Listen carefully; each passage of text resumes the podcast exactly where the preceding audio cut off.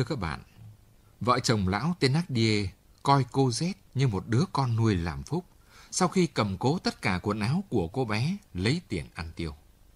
Một mặt, chúng đối xử rất thậm tệ với cô Z, nhưng mặt khác vẫn liên tục đòi tăng tiền công trông con với Phăng Tin.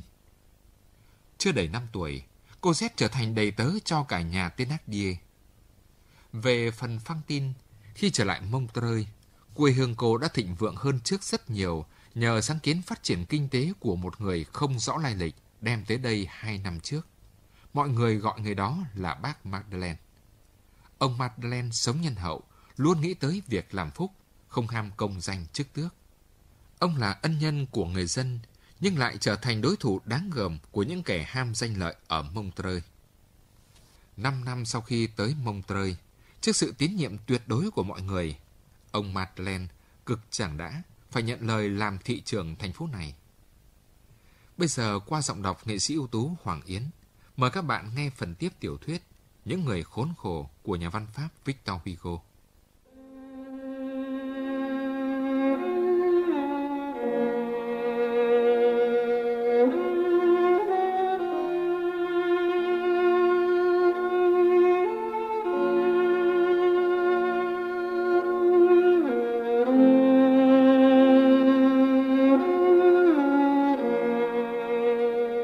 Sunderland đã luống tuổi, nhưng người ta đồn ông khỏe lắm. Ai cần đến việc gì, ông cũng sẵn sàng giúp một tay. Nâng một con ngựa quỳ lên, đẩy một chiếc xe xa lầy, nắm sừng giữ lại một con bò được sống. Ở nhà ra đi, túi ông đầy tiền hào, lúc quay về thì hết nhẵn. Ông đi qua thôn nào, lũ trẻ con rách dưới cũng vui mừng chạy theo và cuốn lấy ông như một đàn ruồi. Người ta đoán là trước kia ông đã làm nghề nông, cho nên mới có nhiều những kinh nghiệm quý để mách bảo cho người làm ruộng như thế. Ông bày cho họ dưới nước muối lên ván kho để trừ sâu lúa mì, treo hoa orvio trên tường và trên mái nhà để trừ mọt. Ông có những bí quyết để trừ tiệt nhiều giống cỏ làm hại lúa. Ông biết cách nhốt một con chuột trù trong chuồng thỏ để chuột cống thấy hôi phải làng tránh không vào ăn thỏ con. Một hôm thấy người ta bận rộn nhổ rền gai, ông nhìn đống cây nhổ đã héo khô mà bảo, hỏng rồi, cây này nếu biết cách thì cũng dùng được. Lá rền gai non là một thứ rau rất tốt. Thân cây già có thể tước sợi như gai hay đay, vài rền cũng tốt như vài gai đấy. Cây rền bằm đi, gà Việt thích ăn, say dập thì bò dê lại càng ưa lắm. Hạt rền rắc vào cỏ khô, đem cho thú vật ăn thêm mượt lông. Đun dễ rền pha với muối thì thành một nước nhuộm màu vàng trông rất đẹp đấy. Rền còn là một thức lương khô tốt cho súc vật, có thể cắt hai bận. Thế mà rền có đòi hỏi công phu gì mấy, một ít đất thôi, chứ không phải trồng trọt, không phải chăm nom. Chỉ có điều là hạt chín đến đâu rơi rụng đến đó, nên khó hái. Thế thôi, chịu mất công một chút thì rền gai sẽ có ích. Người ta đã bỏ phế nó, cho nên nó hóa ra cỏ dại. Rồi người ta buộc phải giết nó. Bao nhiêu con người cũng giống như thứ rền gai ấy. Ông ngừng một lát rồi nói thêm. Các bác ạ, các bác nên nhớ lấy điều này là không có cỏ dại, cũng như không có người xấu. Chỉ có những người không biết trồng trọt chăm nom mà thôi. Trẻ con còn thích ông vì ông biết lấy cọng rơm và sọ dừa làm ra các thứ đồ chơi xinh xinh. Thiên hạ thích đi xem rửa tội, còn ông, ông hay đến viếng các đám tang. Cho nên đi qua nhà thờ, hễ thấy trước cửa có treo vải đen là ông đi ngay vào. Cảnh hóa bùa đau thương của kẻ khác cuốn hút ông vì ông có lòng thương người đàm thắm. Ông đến, ông hòa mình với bạn bè thân quyến đang đau buồn, với các nhà tu hành đang cầu kinh giàu giàu thảm thiết. Những bài ca điếu vong ấy chứa đầy viễn ảnh về một thế giới nào khác. Dường như ông muốn lấy những bài ca ấy làm cơ sở để suy tưởng. Mắt nhìn lên cao, tâm trí như hút theo cõi vô biên huyền bí. Ông lắng nghe những giọng buồn buồn kia đang như réo rắt trên bờ vực sâu của cõi chết tối tăm. Ông làm vô khối việc thiện mà giấu giếm như người làm việc ác. Đợi nhá nhem tối, ông mới lèn vào nhà người ta, rón rén trèo lên thang gác. Có anh kiết xác đi cả ngày, tối chui về ổ. Ngạc nhiên thấy cửa ngõ nhiều khi bị ẩy ra trong lúc đi vắng. Tưởng có trộm anh tức tối. Khi vào trong nhà, anh trông thấy một đồng tiền vàng ai bỏ quên trên bàn. Tên kẻ trộm lèn vào nhà đó là bác Madeleine. Tính ông ân cần, nhưng sao buồn buồn thế nào ấy? Dân chúng bảo, ông này quả là một người giàu mà không kiêu, một người sung sướng mà không vui. Đôi người nói liều rằng ông ta là một nhân vật bí hiểm và quả quyết rằng chẳng ai được vào phòng ông bao giờ. Phòng ông đúng là một chỗ ở của đạo sĩ, có bình cát chắp cánh và trang hoàng bằng những ống xương chân, bắt chéo và những cái đầu lâu.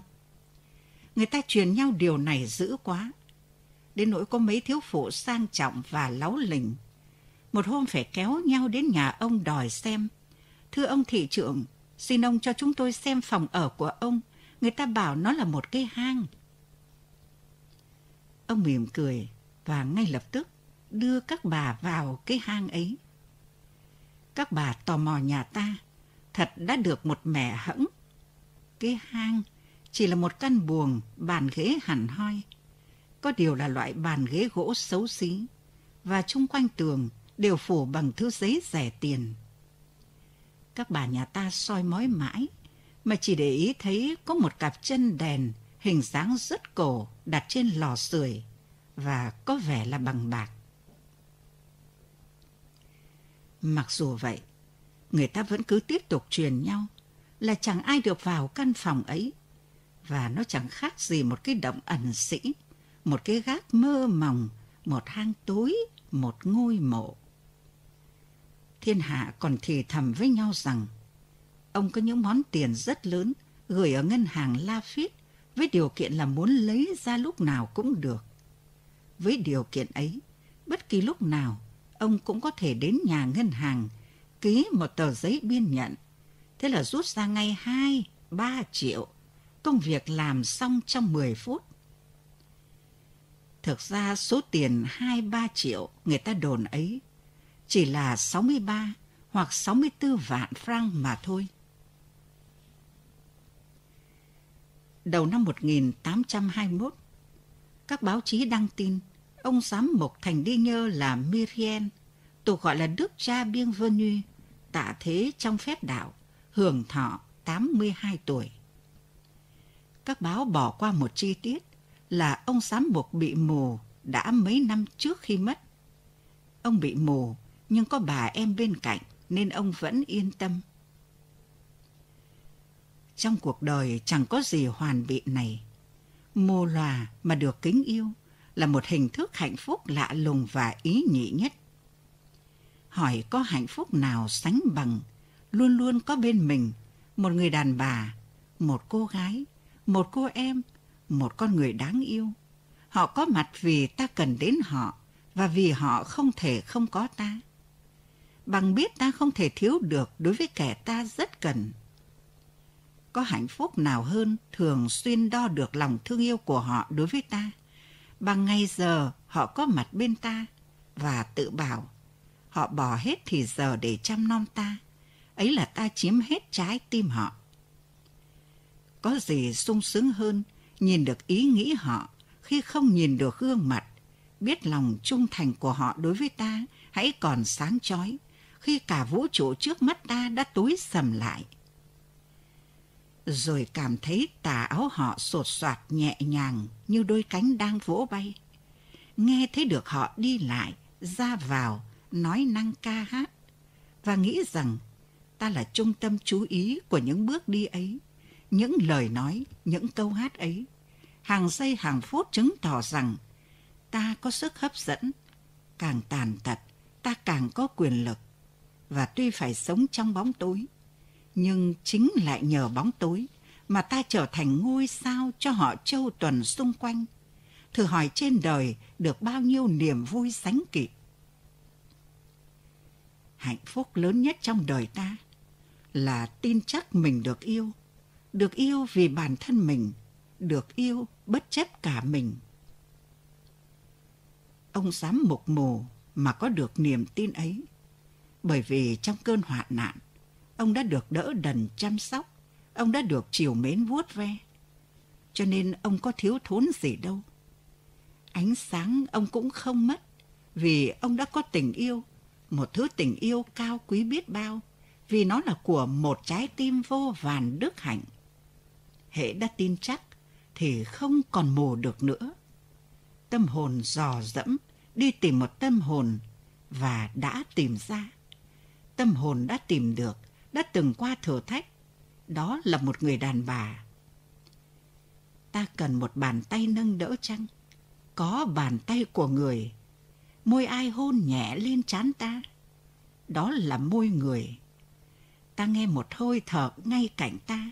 Đó là người. Người cho ta tất cả, từ lòng thương yêu đến niềm kính mến. Người có bao giờ rời ta? Người đem tấm lòng nâng niu chiều chuộng cứu giúp ta, đem tấm thân liếu yếu mà vững như thành đồng cho ta làm chỗ dựa.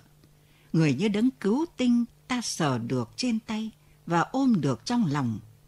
Chao ôi, ta ôm được người hay ta ôm được Chúa, vui sướng biết là bao. Còn trái tim ta, đó hoa âm thầm của trời cao, trái tim ta đang nở ra một cách huyền bí. Có cho ta tất cả ánh sáng trên đời, ta cũng không đánh đổi cái bóng âm thầm ấy. Người đàn bà kia, tâm hồn thiên thần kia đang còn đó, luôn luôn còn đó. Có xa thì rồi lại gần, có tan đi trong mộng thì rồi lại hiện về trong cảnh thực. Ta thấy như hơi ấm, từng bước, từng bước lại gần ta, đó là người đến. Ta thấy tâm hồn ta xiết bao thanh tĩnh, xiết bao vui thú say sưa. Ta thấy ta như mặt trời đang trói sáng trong đêm. Lại còn muôn vàn những chăm lo tỉ mỉ, những cái không đâu mà vô cùng to lớn trong cảnh trống không những uyển chuyển du dương của giọng đàn bà dịu dàng khôn tả, vỗ như du, như thay thế cho hết thảy những gì trong vũ trụ nay không còn trông thấy nữa. Không phải bàn tay âu yếm mà tâm hồn âu yếm. Không trông thấy gì mà lại thấy được yêu thương. Thật là một cảnh thiên đường trong bóng tối. Ông giám mục đã từ thiên đường này mà bước sang thiên đường kia. Tin buồn ấy được đăng lại trên tờ báo tỉnh Montreux. Hôm sau, ông Madeleine bận đồ đen ra đường, trên mũ có cái băng tang. Mọi người chú ý đến chuyện đó và bàn tán xôn xao. Người ta cho đó là một tia sáng dọi vào lai lịch ông Madeleine. Chắc ông phải có họ hàng gì với ông giám mục đáng kính. Đám thượng lưu bảo nhau ở phòng khách lão để tang, ông giám mục thành đi nhơ. Điều đó làm tăng uy tín của ông nhiều và tự nhiên thấy họ kính nể ông khác trước. Cái xã hội quý tộc nhỏ xíu ở cái tỉnh nhỏ ấy thôi không làm cao với ông vì ông có họ với một vị giám mục. Gặp họ, ông Madeleine thấy mình được các bà già nghiêng chào cẩn thận hơn và những bà trẻ niềm nở hơn. Một buổi tối, một bà phu nhân có tuổi tự cho là mình có quyền thắc mắc vì có tuổi hỏi ông. Ông thị trưởng là em họ cụ cố giám mục thành đi nhơ đấy à? Thưa bà không ạ. À? Ông để chờ cụ giám kia mà. Vì là hồi nhỏ tôi ở hầu trong nhà cụ. Người ta còn nhận thấy một điều nữa là mỗi khi có một thằng bé Sava nào đến trong vùng hỏi thông ống khói thì ông Madeleine cho gọi vào hỏi han tên họ và cho tiền. Bọn trẻ Sava bảo nhau qua lại nơi ấy rất đông. Lâu dần, những sự chống đối cũng tiêu tan hết. Lúc đầu ông Madeleine cũng bị người ta bôi nhọ vu khống như thói thường đối với những người thành đạt trong xã hội. Nhưng một thời gian thì chỉ còn những câu ác ý và sau đó thì là những lời nói kháy, nói mỉa. Cuối cùng thì tất cả đều biến hết. Đối với ông, mọi người đều một lòng kính yêu sâu sắc. Vào khoảng năm 1821, người ta đã nói tới ông thị trưởng Mông Trơi với tất cả sự thành kính, cũng như người ta đã nói tới ông giám mục Thành Đi Nhơ vào khoảng năm 1815. Trong vòng 10 dặm, nhân dân đều đến nhờ ông dạy bảo. Ông hòa giải những đám xích mích, ông ngăn ngừa những sự kiện tụng, ông giúp những kẻ thù làm lành với nhau. Ai cũng muốn nhờ ông phân xử hộ. Lòng chính trực của ông là một bộ luật tự nhiên. Sự tôn sùng truyền từ người này sang người khác trong 6-7 năm đã lan tràn dần ra khắp xứ.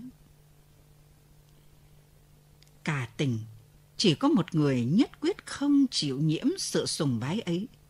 Mặc cho ông Madeleine làm gì thì làm, hắn một mục không phục. Tựa hồ như có một thứ linh khiếu nào vững chắc và khó lung lạc, làm cho hắn luôn luôn cảnh giác và đề phòng. Ở những con người nào đó, hình như có một bản năng thú vật thật sự, thuần nhất, không thể pha trộn. Nó giúp con người biết lánh cái này và biết ưa cái kia, biết phân biệt dứt khoát bản chất này với bản chất nọ. Nó làm cho con người không do dự, không bối rối, không chịu im lặng và cũng không bao giờ chịu thay đổi ý kiến. Con người dựa vào nó mà tin mình luôn luôn sáng suốt, không sao có thể sai lầm. Mọi người phải nghe mình, chứ mình không bao giờ chịu nghe ai, dù đó là lời khuyên của trí tuệ, lời phản kháng của lý trí. Và mặc dù số mệnh có sắp đặt con người ở địa vị xã hội nào, thì bản năng này cũng giúp cho loại người này đánh hơi thế kẻ gian, cũng như chó người thế hơi mèo, sư tử đoán biết có cáo. Đó là một người cao lớn, mặc áo ngoài màu xám, cầm một chiếc can to tướng và đội một cái mũ của vành. Nhiều khi thấy ông Madeleine đi ngoài phố điềm tĩnh ân cần, được mọi người chiều mến. Hắn quay ngoắt lại, nhìn đăm đăm theo ông mãi, cho đến khi khuất. Lúc ấy, hắn khoanh hai tay lại, lắc lư cái đầu chậm chậm, dùng môi dưới đẩy môi trên lên tận mũi. Cái nhăn nhó này có ý nghĩa. Quái thật. Người này là ai nhỉ? Rõ ràng ta đã gặp hắn ở đâu rồi. Dẫu sao, ta cũng không mắc lừa hắn. Con người ấy, với cái vẻ nghiêm nghị gần như đe dọa, là hạng người nhắc thấy một lần đã phải chú ý. Tên hắn là Jave, hắn làm việc ở sở cảnh sát. Ở Montreux, hắn giữ một chức vụ nặng nề nhưng ích lợi là trước thanh tra mật thám. Hắn không được chứng kiến những bước đầu kinh doanh của ông Madeleine. Jave được giữ trước ấy là nhờ có quan thầy là ông Sabouye, bí thư của ông Bộ trưởng Bá Tước Anglais, lúc bấy giờ là giám đốc sở cảnh sát Paris. Khi Jave đến Montreux, thì người chủ xưởng đã trở thành triệu phú và bác Madeleine đã trở thành ông Madeleine rồi. Có những tên sĩ quan cảnh sát trông tướng mạo khác biệt, trong đó có cái vẻ vừa hèn hạ vừa oai nghiêm. Gia Ve có cái tướng mạo ấy, nhưng không có vẻ hèn. Nếu linh hồn mà nhìn thấy được, thì chắc rằng người ta sẽ nhận ra một điều kỳ lạ, là mỗi con người lại ứng với một con vật. Cũng như người ta sẽ nhìn được dễ dàng cái chân lý mà nhà tư tưởng chỉ mới hé thấy qua, là từ con sò đến chim phượng hoàng, từ con lợn đến con hổ, tất cả các loài thú đều chứa đựng trong con người và mỗi một con người đều chứa đựng một con vật, có khi nhiều con vật một lần. Thú vật chẳng qua là hình dáng của đức hay tật xấu chúng ta. Lang thang trước mắt chúng ta là bóng ma trông thấy được của linh hồn. Chúa bày ra cho chúng ta xem để chúng ta suy nghĩ. Chỉ có một điều, thú vật chỉ là những cái bóng nên Chúa không muốn cho có thể cải tạo chúng được. Và chăng cải tạo để làm gì? Trái lại, linh hồn chúng ta là những cái có thật, có cứu cánh riêng biệt. Cho nên Chúa đã ban cho trí thông minh, nghĩa là khả năng thụ giáo. Một linh hồn dù xấu đến đâu đi nữa, một nền giáo dục xã hội tốt cũng luôn luôn có thể rút ra từ đây một cái gì có ích. Tất nhiên, trên đây chỉ giới hạn trong phạm vi cuộc sống trần tục bề ngoài mà nói, chứ không có ý kiến gì về vấn đề kiếp trước kiếp sau của các sinh vật không phải là người. Cái tôi nhìn thấy trước mắt không cho phép nhà tư tưởng phủ nhận cái tôi tiềm tàng. Chỉ xin có lời rẻ rặt như vậy và thôi. Bây giờ nếu mọi người chấp nhận chốc lát, cái điều chúng tôi vốn đinh ninh là trong bất cứ người nào cũng có một con vật, thì chúng ta sẽ nói được rất dễ dàng tay nhân viên an ninh Gia Ve là con người thế nào. Nông dân vùng Asturi quả quyết rằng lứa nào sói đẻ cũng có lẫn một con chó. Đẻ ra là sói mẹ cắn chết ngay, nếu không lớn lên chó sẽ ăn thịt hết sói con. Con chó do sói đẻ ấy cho nó một cái mặt người thì đó là Gia Ve. Gia Ve đẻ ra ở trong ngục. Mẹ là một mụ bói bài Tây, cha là một tên tù khổ sai phục dịch chiến hạm. Lớn lên, hắn tự cho là ở ngoài rìa xã hội và không còn hy vọng gì lại được vào trong xã hội sống như mọi người. Hắn nghiệm ra rằng có hai hạng người luôn luôn phải ở ngoài vòng xã hội. Đó là những con người xâm phạm nó và những người bảo vệ nó. Hắn chỉ còn có một đường là chọn trong hai hạng người ấy. Đồng thời hắn tự thấy có một bản lĩnh cứng nhắc, đứng đắn và thẳng thắn pha thêm một ác cảm cao độ đối với giống người du đãng, trong ấy vốn có cha mẹ hắn. Vì thế, hắn vào làm cảnh sát. Hắn đã thành công. 40 tuổi, hắn là thanh tra. Lúc thiếu thời, hắn đã là lính canh ngục ở miền Nam. Trước lúc đi sâu vào câu chuyện, hãy đồng ý với nhau về cái nghĩa của từ mặt người sẽ đem dùng với da ve dưới đây. Cái mặt người ấy ở da ve như sau. Mũi da ve tẹt, có hai lỗ sâu hoắm. Hai bên má hắn có hai tròm râu rậm mọc ngược lên đến chân mũi. Lần đầu nhìn hai cái rừng ấy và hai cái hang ấy, ai cũng thấy khó chịu. Khi hắn cười, nghĩa là họa hoàn lắm và dễ sợ lắm, thì đôi môi mỏng dính giang ra, phơi bày nào răng nào lợi Lúc ấy chung quanh cái mũi là cả một vết nhăn nhúm man dợ trông như mõm ác thú. Da ve mà nghiêm nét mặt thì là một con chó dữ. Khi cười, hắn lại là một con cọp.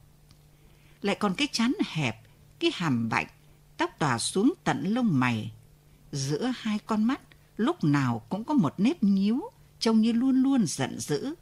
Cặp mắt tối tăm, khó hiểu, miệng thì mím lại một cách khắc nghiệt đáng sợ. Cả người hắn toát ra một thứ quyền uy tàn ác. Người ấy trong tâm lý có hai ý thức rất đơn giản và có thể coi là tốt. Nhưng vì hắn ta cường điệu lên quá, cho nên lại thành xấu. Hắn tuyệt đối phục tùng cấp trên và thù ghét mọi hành động nổi loạn. Đối với hắn, trộm cắp, giết người tất cả các tội trọng đều là những hình thức nổi loạn. Hắn tin tưởng tuyệt đối và mù quáng ở tất cả những người có giữ một chức vụ trong bộ máy nhà nước, từ ông thổ tướng đến bác tuần phiên. Hắn lại khinh bỉ, thù hằn và ghê tởm tất cả những ai chót một lần phạm vào luật pháp. Tính hắn rất là cực đoan và không khoan thứ một ngoại lệ nào. Một mặt hắn nói, người viên chức nhà nước không thể lầm, ông quan tòa không bao giờ xử vô lý. Một mặt hắn bảo, đứa phạm tội thì chọn đời mãn kiếp là đồ bỏ đi, không mong gì ở chúng được. Hắn rất tán thành ý kiến của bọn cực đoan đã cho phép luật trần gian có quyền lực dúi người xuống địa ngục và đã bày một cảnh thập điện ở chỗ dưới cùng của xã hội chúng ta. Lúc nào hắn cũng khắc khổ, nghiêm nghị, tư lự, kiêu hãnh mà hạ mình như những người cuồng tín. Cái nhìn của hắn xoáy vào da thịt người ta như một mũi khoan, vừa lạnh lùng vừa soi mói. Cả cuộc đời của hắn thu gọn trong hai chữ tỉnh táo và canh phòng. Hắn thẳng như mực tàu ở một nhiệm vụ ngoắt ngoéo nhất. Hắn biết công việc của hắn có ích cho người ta. Hắn tôn thờ chức vụ của hắn. Hắn làm mật thám một cách kính cẩn như người ta làm mục sư. Vô phúc cho kẻ nào rơi vào tay hắn. Ví thử cha hắn vượt ngục, hắn cũng cứ bắt. Mẹ hắn phạm pháp, hắn cũng cứ tố cáo. Hắn làm các công việc ấy một cách đắc ý như người ta làm việc thiện. Thêm vào đó, một đời sống khổ hạnh, cô độc, quên mình, trong sạch, không bao giờ vui đùa. Hắn là hiện thân của nhiệm vụ cứng rắn, của an ninh khắc nghiệt, là một anh lính canh phòng không nề nang, là một thứ lương thiện đáng sợ, là một tên tố giác lạnh lùng, là công lý dưới mặt mũi một hung thần. Tất cả con người xa ve thể hiện sự rình mò lén lút. Hồi bấy giờ trên mặt báo chí của phái siêu bảo hoàng thường thấy gia vị những bài về lịch sử vũ trụ của một trường phái thần bí. Giá những bài ấy đề cập đến Gia Ve, thì chắc hẳn sẽ cho hắn là một biểu tượng. Không thấy chán, vì cái mũ xùm sụp. Không thấy mắt, vì lông mày rậm. Không thấy cằm, vì chiếc khăn quàng quấn kín cổ. Không thấy tay, vì tay thọc vào túi áo rộng. Không thấy gậy, vì gậy giấu dưới áo. Nhưng khi cần, thì đột nhiên mọi cái ấy từ trong bóng tối xông ra như một đoàn quân phục kích. Cái chán hẹp và gồ, con mắt ác, cái cằm khiếp người, hai bàn tay hộ pháp và chiếc rùi cui tướng. Những lúc rỗi rãi, mà ra ve ít khi rỗi, hắn có đọc sách, tuy hắn ghét sách vở. Bởi thế hắn không đến nỗi là người rốt lắm. Cứ nghe văn nói cầu kỳ của hắn thì biết